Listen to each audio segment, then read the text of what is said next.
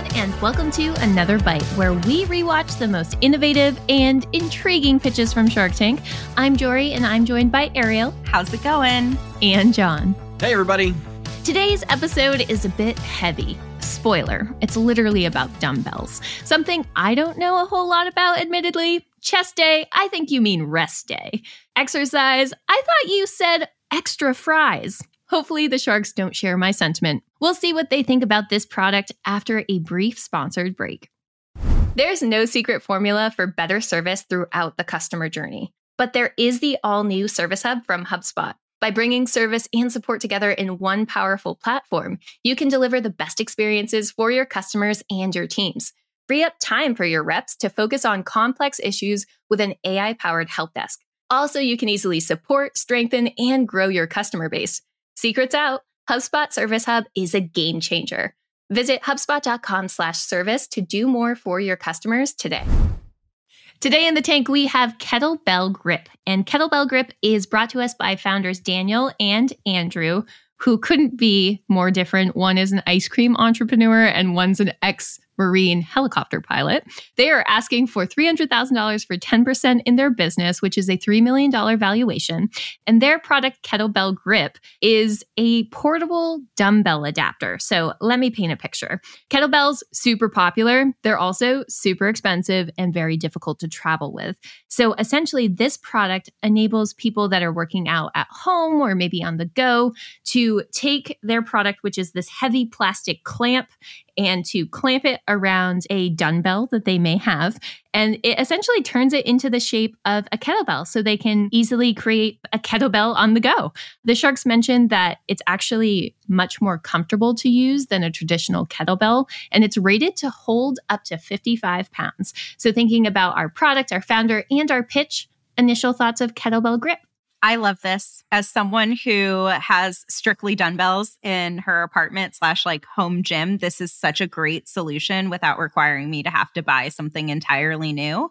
And the fact that the grip, that is such a huge selling point because I get calluses really easily with like regular kettlebells. So like that was a huge selling point for me. Okay.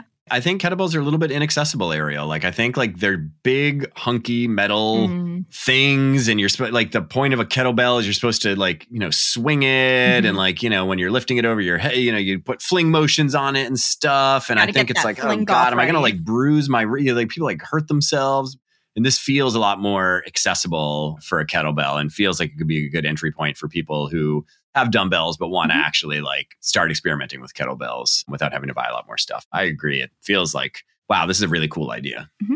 Also for like traveling too, how often do you travel for business and you try to do like a workout at the hotel and they may not have a kettlebell, you may not want to touch their stuff. This could also be like a really huge use beyond just the home too, which is why I'm one hundred percent for it. You don't want to touch the stuff at the gym. No. I get Especially it. After COVID. I guess like, I don't know. I feel like the people who are going to the gym while they're traveling though are used to touching stuff at a gym. True. It's like Fair. Those spray bottles. I don't think they cut it at the gym. It's just gross in gyms. Awful. Now oh. I don't want to think about that next yeah. time I go to the gym. Now you're actively marketing against yep, going it's to like the, the gym. Ketchup don't bottle. Gym. Don't touch it.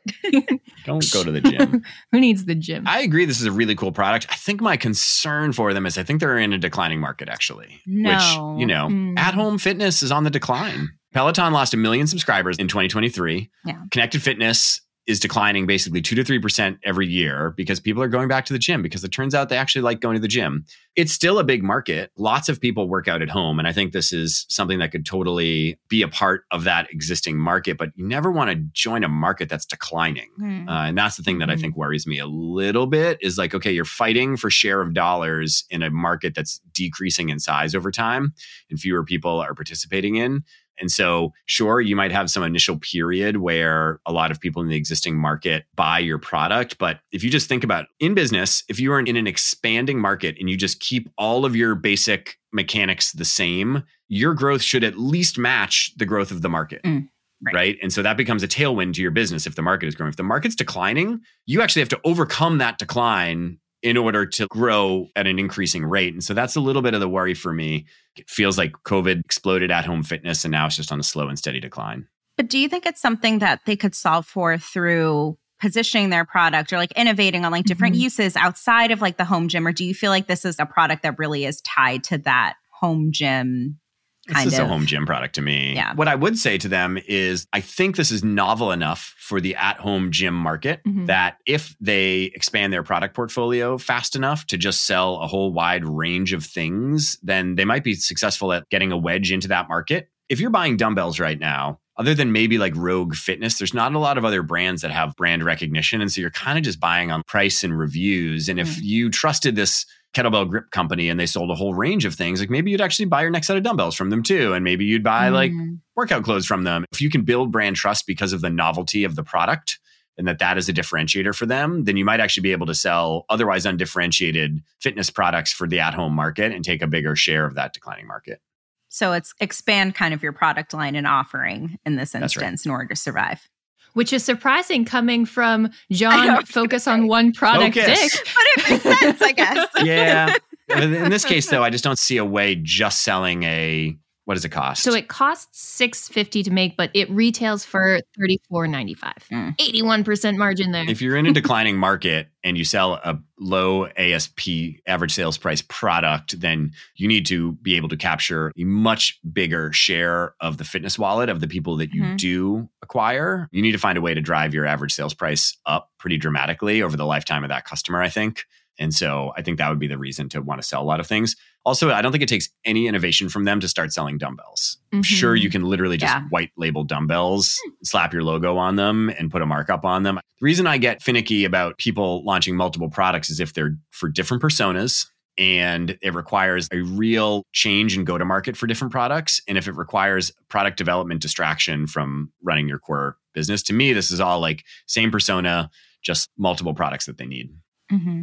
And then it also means that instead of a secondary product, you're also selling the complementary product so that you're like the kind of creating a moat. Exactly. Yeah. A moat of defensibility. I was curious though. So one of the reasons they want a shark is because they're trying to get into big box stores. For businesses that are a bit more e-commerce that might not have access to that like point of sale in stores, are there any strategies that like say they couldn't get into big box stores for whatever reason, they couldn't be like in person? How do you really get in front of people at that point of sale if your product is a secondary product? How do you even strategically do that in a digital landscape?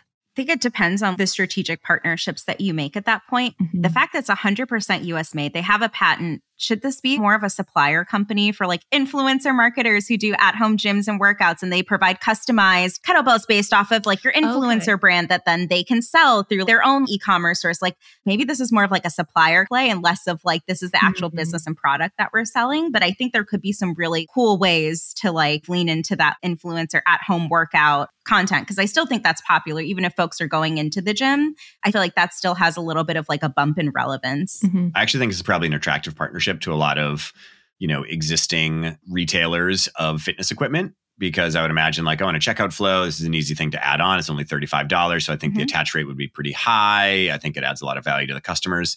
The only problem in that scenario for this company is they would need to do these deals in a way that they would like co-own the customer. Yeah. They're not mm-hmm. going to be successful if they're just an add-on in a checkout flow and they don't have any relationship with that customer after that. They don't have an email address. They don't have the ability to market to them because mm-hmm. I think they'll end up pretty pigeonholed from there and just like subject to the whims of these other companies. So if you were brought on to the Kettlebell Grip company as their new marketer, how are you deciding to market this? And go crazy. What are the ways that you're getting as many of these sold as possible? Piggybacking off of John's idea, if it is something that's integrated into like a big box retailer, if you're doing an e-commerce perspective of like, hey, if you spend this much money, you can get a free kettlebell grip and essentially leverage trade dollars for that in exchange for, hey, I'd love like the list of emails of folks that got this for free, and then have sequential messaging going out of like, hey, check out these other products that we have within our line of suite. So like continue to nurture a little bit more some of those leads that you would get through like a partnership or leveraging promotional dollars behind it. I think just tapping into as well the local communities and groups that did form in the digital space, even if folks are going back to the physical space for actual workouts, I still think that there is a pretty solid community there that they could tap into easily.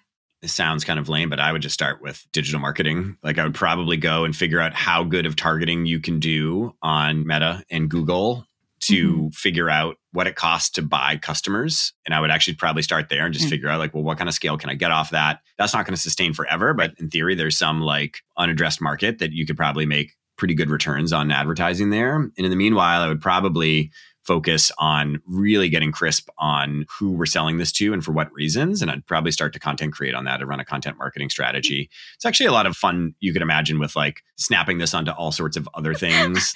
You know, dogs, and I think like, you know, like seriously, yeah, snap it onto your dogs, your babies, your Amazon oh boxes, your milk yeah. jugs. Like, you know, like you, you can imagine, like, it's kind of like a Frank's Red Hot. You can snap this shit on anything. That should be their tagline. Snap this shit on everything. Yeah.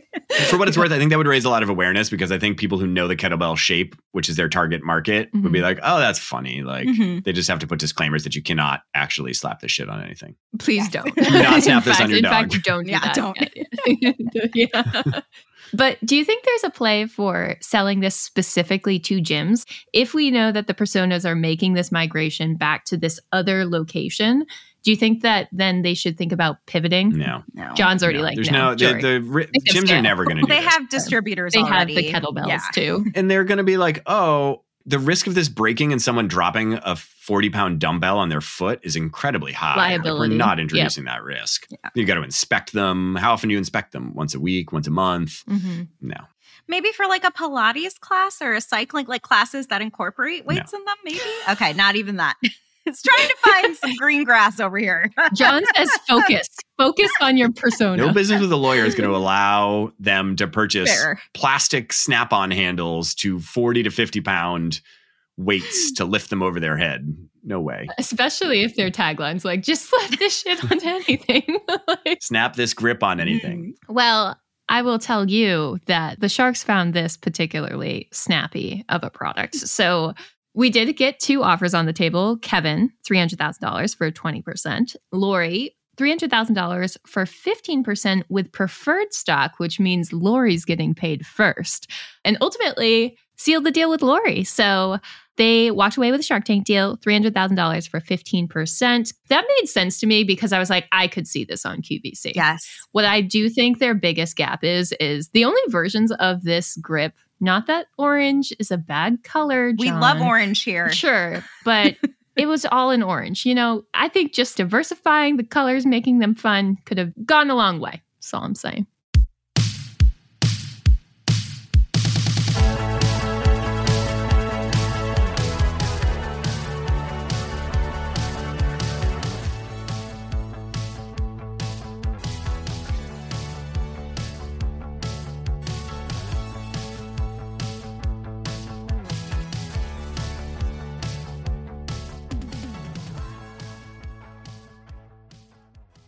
Create Like the Greats, hosted by Ross Simmons, is brought to you by the HubSpot Podcast Network, the audio destination for business professionals.